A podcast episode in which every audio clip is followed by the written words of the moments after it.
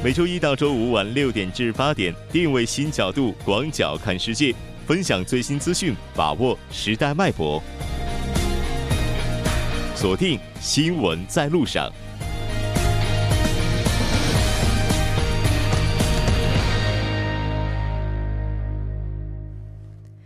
好的，欢迎回来，这里是正在为您直播的 TBS EFM 调频一零点三新闻在路上。稍后第二部节目当中将为您带来《半岛之外》首尔新生活以及听首尔。接下来是广告时间，广告过后马上回来。关注半岛之外事态走向，传播全球动态新闻声音。半岛之外。好的，欢迎回来。半岛之外将带您聚焦全球资讯。马上连线本台特邀记者王静秋。静秋你好，主播好，听众朋友们好。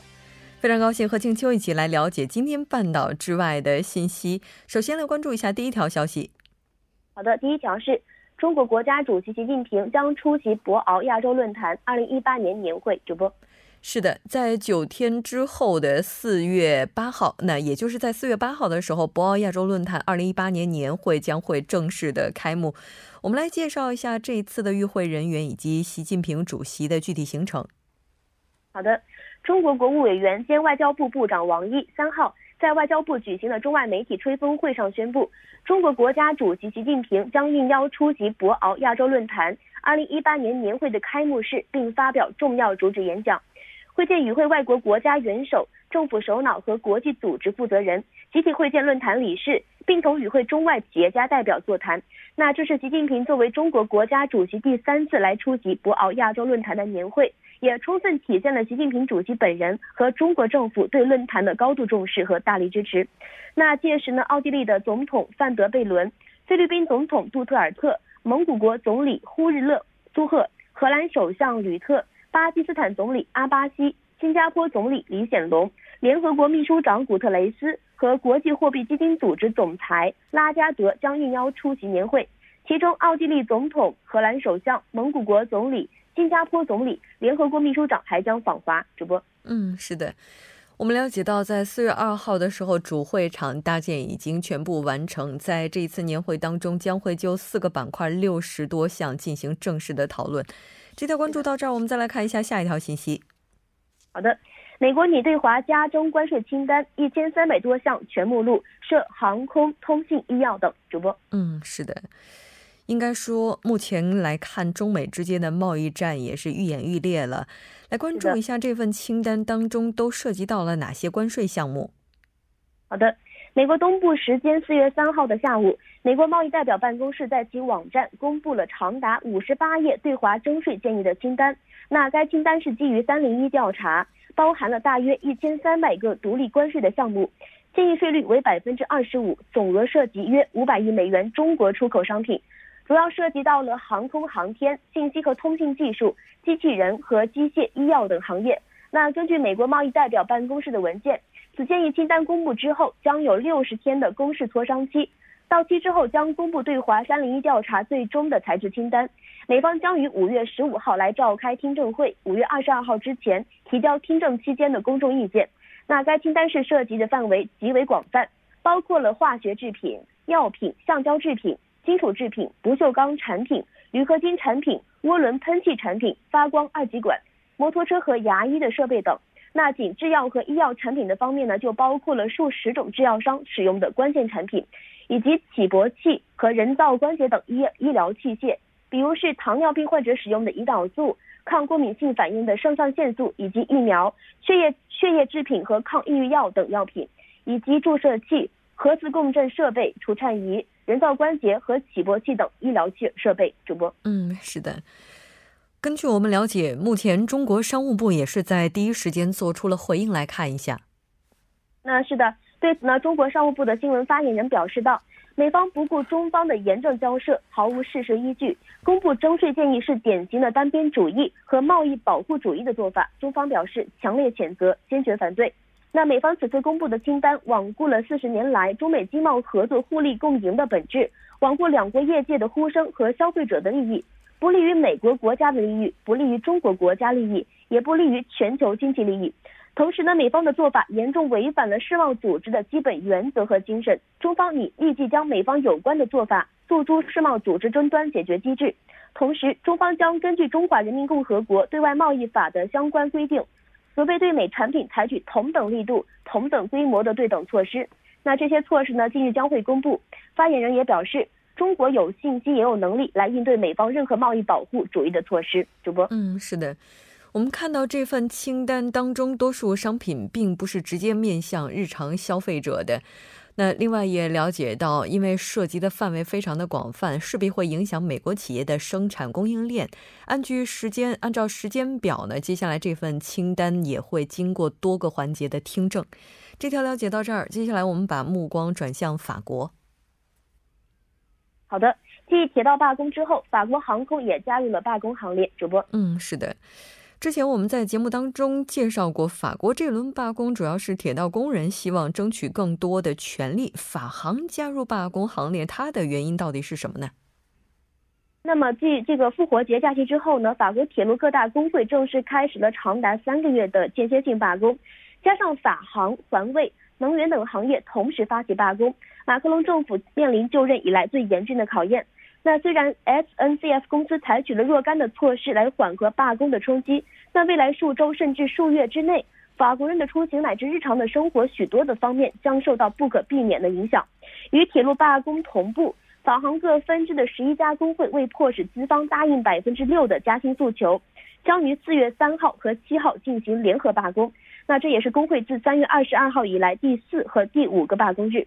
不仅如此呢，四月十号和十一号的罢工也在酝酿当中。预计在四月三号的罢工中，将有四分之一的航班被取消。具体而言，大高乐机场起飞的长程航线当中，有百分之三十将受到影响。另外，有百分之三十三的中程航线和百分之十五的短程航线的航班受影响。据法航统计，这一天里将有百分之三十二点八的飞行员、百分之二十点五的空勤人员和百分之十四点五的地勤人员将进行罢工。此外呢，CGT 工会的交通分会和公共服务分会发起联合罢工的号召，称从四月三号起，从事垃圾清理及回收相关的员工将进行罢工，其中包括了清洁工、废物回收、分拣中心、焚化设备等整个行业的员工。那环卫行业罢工的主要诉求呢，是要求政府为该行业从业者来配备特定的身份，并承认该行业有害性质，从而全行业员工可以提前五年退休。其中和肮脏有有关的有害质接触的员工可以提前十年退休，同时在职减少工作时间。本次环卫工人罢工呢，主要是波及了巴黎大区。此外，在马赛、蒙彼利埃和法国东部及北部一些市镇也有工会响应。法国能源行业最大的工会 FNME CGT 此前也宣布，将从四月一号到六月二十八号进行罢工，要求整合新的电力及煤气公共服务，以满足公共利益。尤其是对能源领域放松管制的做法进行反省，终止在电力和煤气市场的自由化措施，以及赋予在能源领域工作所谓左右的这个雇员以特定的身份。主播，嗯，是的，在罢工的过罢开始罢工之后的第一天，我们了解到法国当地目前整个交通也是陷入了瘫痪状态，整个情况也是非常糟糕的。我们来看一下现在法国铁路部门是怎么样出的应对举措。那铁路部门呢方面是呼吁旅客从四月二号晚上的七点起，尽量避免乘坐火车出行，并将通过公司的网站和手机的 APP 来实时提示罢工的进展。同时呢，为受罢工影响的旅客来办理全额退票或者是免免费的改签，即便票面显示不退不换，也可以破例办理。那此次参与罢工的铁路员工呢，达到了总数的百分之四十八，其中火车司机的罢工比例高达百分之七十七，而 CNC。SNCF 公司则向干部类员工许诺派发奖金，以缓解罢工所造成的压力。此前，公司呢曾经鼓励那些曾有过驾驶火车经验的员工重操旧业，每季度一次，奖金为一百五十欧元。那如今，公司将这项措施扩展到更大的范围和更密集的频率，奖金的数额也将提高。那工会方面呢指责公司此举呢是为了破坏罢工，是一种走投无路的表现，而 SNCF 公司则声称。此举并非特意为罢工创新创设，而且目的是为了保护罢工期间维持公共服务的连续性。主播，嗯，是的。那这条关注到这儿，我们再来看一下，在美国 YouTube 公司总部爆发的这一起枪击案件。好的，在美国当地时间三号，全球最大的视频网站美国 YouTube 公司的总部发生了一个枪击事件，已知是一人死亡，至少是呃四人受伤。事发建筑内的雇员们在社交的网站推特上说，他们听到了枪声，人们纷纷逃命。YouTube 公司的总部呢是位于加利福尼亚州北部的圣布鲁诺市。据美国的 ABC 七、洛杉矶时报网、社交媒体推特等发布的消息，圣布鲁诺市的警察局是当天中午的十二点四十六分接到了多个针对这起枪击的一个报警电话，在两分钟之后就赶到了现场，看到很多人正在拼命逃离，现场十分混乱。主播，嗯，是的。另外，我们也了解到，根据警方的调查，这起案件并非恐怖袭击案件。非常感谢静秋带来的这期连线，我们下期再见。主播再见，听众朋友们再见。稍后来关注一下这一时段的路况、交通以及天气信息。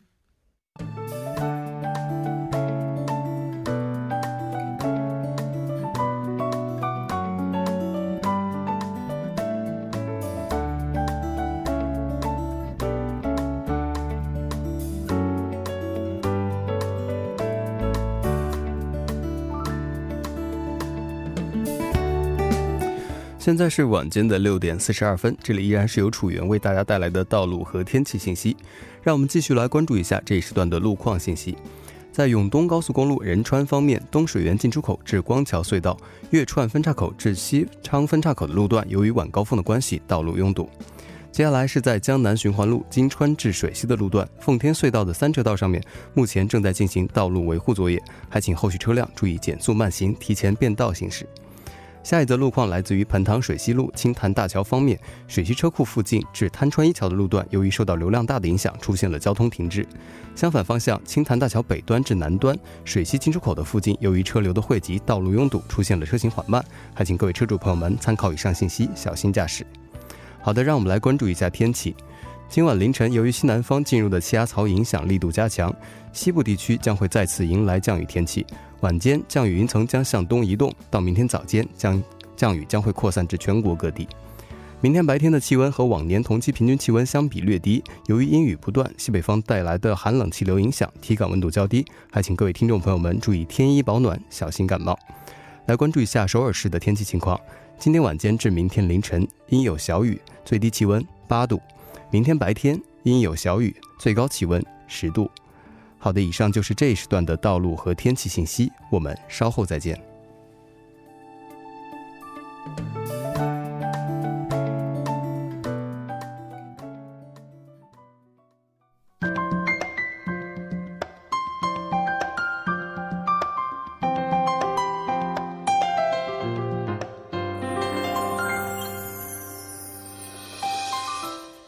首尔新生活为您介绍首尔市面向在韩外国人推出的优惠政策、开办的教育讲座、举行的庆典。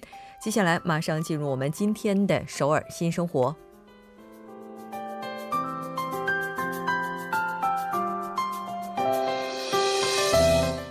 来看一下今天的第一条消息：春暖花开的时节，首尔市外国人支援机构首尔国际中心将组织外国人跳蚤市场。现在开始招募参与者，在这次活动当中，您不仅能够了解到各国的文化，而且呢，也能够体验到物品在回收利用的这样一件非常有趣的事情。参与者也可以自愿捐出当天的部分收益，来推动分享文化发展。这次活动的时间是在四月八号星期日，从上午的十一点开始进行到下午五点钟。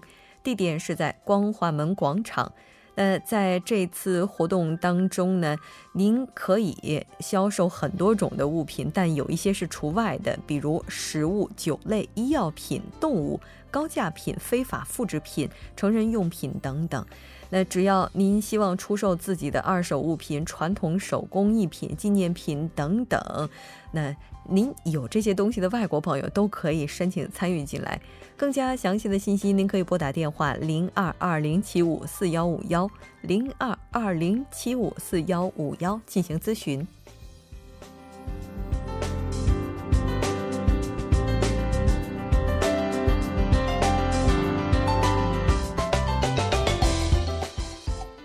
来看一下今天的第二条消息。那这条消息是首尔外国人支援机构首尔国际中心将组织两场外国人贸易学术研讨会。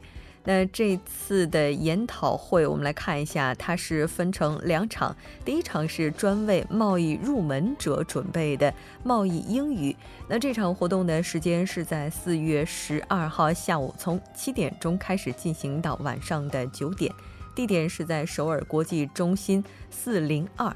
第二场活动呢，是由韩国法务部他们来具体进行讲解的贸易签证第九幺制度相关理解。那这次活动的时间是在四月十七号下午，从五点钟开始，内容包括讲解如何获取贸易签证的方法，以及如何更新等等相关事宜。这次活动的地点是在首尔国际中心九楼。详细的信息您可以拨打电话零二二零七五四幺二二零二二零七五四幺二二进行咨询。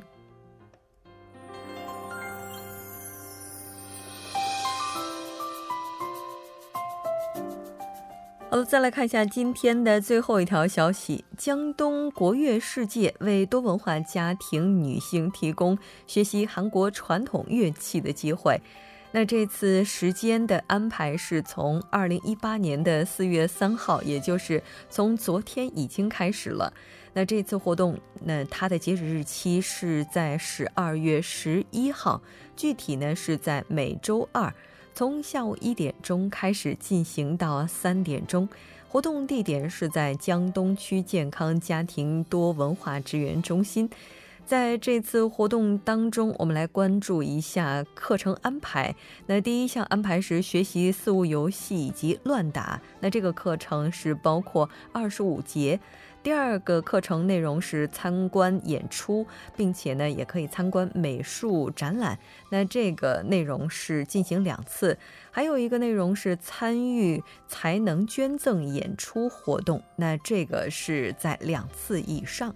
更加详细的信息，您可以拨打电话零二四七三四九八七零二四七三四九八七进行咨询。当然，也可以直接拨打这部电话进行报名。以上就是我们今天首尔新生活的全部内容。当然，也希望这些消息能够带给大家的首尔生活更多帮助。马上为您带来我们今天的听首尔。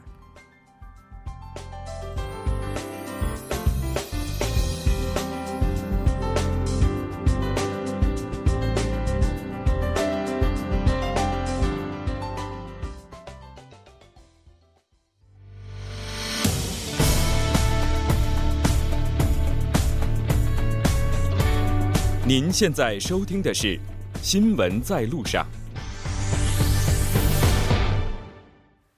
好的，欢迎回来。现在时刻是晚上的六点四十八分，这里是正在为您直播的 TBS EFM 调频一零点三新闻在路上，马上为您带来听首尔。首先有请栏目嘉宾金勇，金勇你好。好，大家好，主持人好。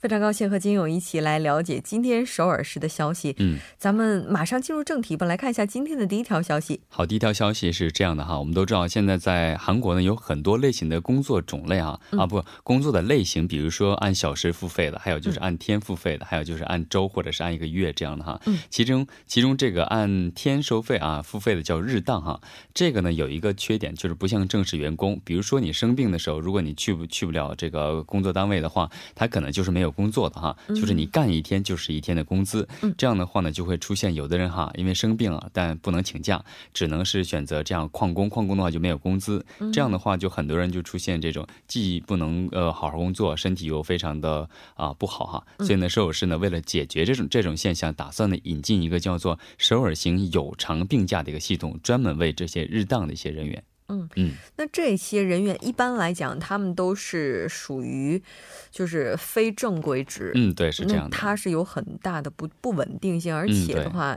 包括在韩国的话，它是属于比较弱势群体的，应该是多一些的。对对对。那我们了解到他这个情况也是非常特别的，具体来关注一下。好，呃，按目前的来看哈，现在的这个劳动基准法呢，针对这个日当形式的工作人员呢是没有这个有偿病假的一说的哈，就是说干一天就是一天钱，如果休息就没有钱。所以呢，首尔市呢将计划引进这个这个改善的方案，计划呢最晚是明年开始实施。然后呢，还有个呢就是计划到二零二二年的时候，在每一个区都设立这个综合的实力医院，以确保。呃，这样的，呃，还有就是啊，就是目前已有的这个二十六个保健所呢，也增加到一百处。然后呢，不仅是这个设施呢，还将在今年呢，在各个保健所增加这个医疗人员，针对我们现在老龄化社会，这个老人、老年人越来越多的这样的一个现象哈，针对这个老年人的健康问题为主的这个营养师，还有就是上门服务的这个医疗队伍呢，也将进行一个增加呀，组建一个专门的一个队伍。就是现在这个医疗队伍也开始提供上门服务了。嗯，对，是这样的。哦，这其实，在老龄化社会当中还是非常需要的。嗯，对，老年人口行动不方便这样的问题哈。对，没错。就听说还有一个非常个性化工作现场灾害预防队，这是什么呀？嗯，对，就。就是什么呢？就是专门成立一个这样的一个中中中心哈，就是劳动者健康增进中心，就专门建立一个一个这样的中心之后呢，成立一个预防队，然后针对这个预防产业灾害，然后到这个后续的这个保障的措施呢，都能够及时的呃进行一些处理。我们都说啊，就是很多工作人员在现场工作的话，他们受到伤害的话，很多都是呃不能得到及时的进行一个处理和后续的一些保障。所以呢，摄影师也发现这样的问题之后呢，成立。一个专门的一个队伍哈，然后呢，呃，专门成立这样的首尔市劳动权利中心，然后成立相关的一些呃队伍，然后成立相关的一些中心，不管是从这个医疗队伍上，然后而且到这个后续的这些系统啊，呃，后续的一些嗯保险处理啊等等，进行一个完善的一个预防。嗯，确实是非常有必要的。那这条关注到这儿，我们再来看一下下一条消息吧。好，第二条消息呢是刚才跟这个新闻字符内容还是有一点相似的哈，就是说我们都知道，昨天的时候在位于首尔市瑞草区方贝小学教室内哈，一名这个二十多岁的男子持凶器挟持了一名女学生做人质哈，在与警察对峙了一个多小时之后啊，这这个名男是被抓了，对吧？所以呢，针对此事呢，首尔市教育厅呢也表示呢，将引进一个制度，叫做访问校园预约制。哦，嗯。那这个他接下来的话会具体怎么样去操作呢？我们来看一下。好，他这个预约制呢是针对将要访问这个校园的所有的人员的身份进行一个全面彻底的一个检查。嗯，然后呢，不仅如此呢，还将加强校园内部的安保系统。然后呢，除了学生和教师还有教职员工之外呢，呃，他们以外呢，除了呃已经沟通好的就预约好的这些人员情况下呢，呃，才可以进行呃。进入或者是访问，还有考虑就是加强和提高这些呃在校园内的安保人员的一些工资啊。或者是他们的一些安全意识和防卫意识。嗯，那不过呢，因为现在这个制度呢，还需要在很多方面进行一个改善，比如说，呃，增加到时候还会增加一些相关的一些呃安保人员，还有就是学校会和很多一些福利机构啊进行一个合作的话呢，提高他们的一些安全意识也是非常重要的哈。所以呢，还需要目秀是表示还需要很多地方呢进行一个检查和一些检验的一个环节。对，嗯，其实刚才在新闻字符当中，咱们也提到了说。虽然说发生了类似的一些事件，但是同一所小学有记者在去回访的时候，发现它的漏洞还是比较大的。对，现在在各个小学漏洞还是非常大的哈。嗯，当然也希望这个制度的话，它在推进的过程当中，大家不要走形式主义，是吧？对。那这条关注到这儿，我们再来看一下下一条消息。好，首尔市呢将通过这个城市再生呢，将这个玉水站的高架桥下呢建造建这个下的空间哈，改造成一个绿意盎然的这个呃市民们公共文化空间啊。此处呢尽可能的保留这个绿地的空间，让市民们呃仿若就置身于这个就像美国这个第一线公园般的市区森林之中。哦，嗯。好像在韩国的话，就是有高架桥啊，或者是有这种，就是就是上面比较高建筑的，就下面它这个地方也是在积极的对它进行充分的利用，是吧？对对。那我们来看一下，它这个空间具体未来会发挥怎样的作用？嗯，政府呢将在这个高架桥下呢架设这个如屋顶般的这样一个斜坡哈，然后呢，并在斜坡上这个造景啊，打造绿地空间。然后呢，斜坡下方呢分为两种，一种是内部空间和外部空间啊。我们看一下，内部空间是一共是一百九十六平方米啊，它是将设置成一个多功能的文化空间，作为这个儿童的读书的咖啡厅或者是文化讲座啊，还有使用哈。还有就是外部空间呢，将会设置一个新的表演舞台和观众席，然后与目前的这个闲置的广场相结合，然后呢，活跃它原有的一些功能。嗯，其实类似的一些高架桥或者是大桥下面，如果要是不对它进行充分利用，只是放置不管的话，嗯，它经常会成为脏乱差的地方。对，而且我记得据了解，很多这个桥大桥下都是一些停车场。嗯，或者一些自行车啊，或者是摩托车停车场。呃，其实除了这些地方之外，他们还有一个非常严重的问题，就是治安可能不太好。嗯，对，就是它的犯罪率比较高。对，那当然也希望通过这些活用，能够进一步提高它的安全性，是吧？对。我们了解到这地儿还引进了太阳能系统。哎，对，它引进了这个太阳能聚光系统之后呢，把太阳能光线呢聚光到这个内部哈，以提供室内的一些植物的所需的生长条件。然后呢，通过这个技术之后呢，还会降低这个一些能源。的一些消耗等等，哎，这应该是一举多得了哈。对，非常感谢金勇带来今天的这一期听首尔，我们下期节目再见。好，再见。那到这里，我们今天的第二部节目就是这些了，稍后整点过后马上回来。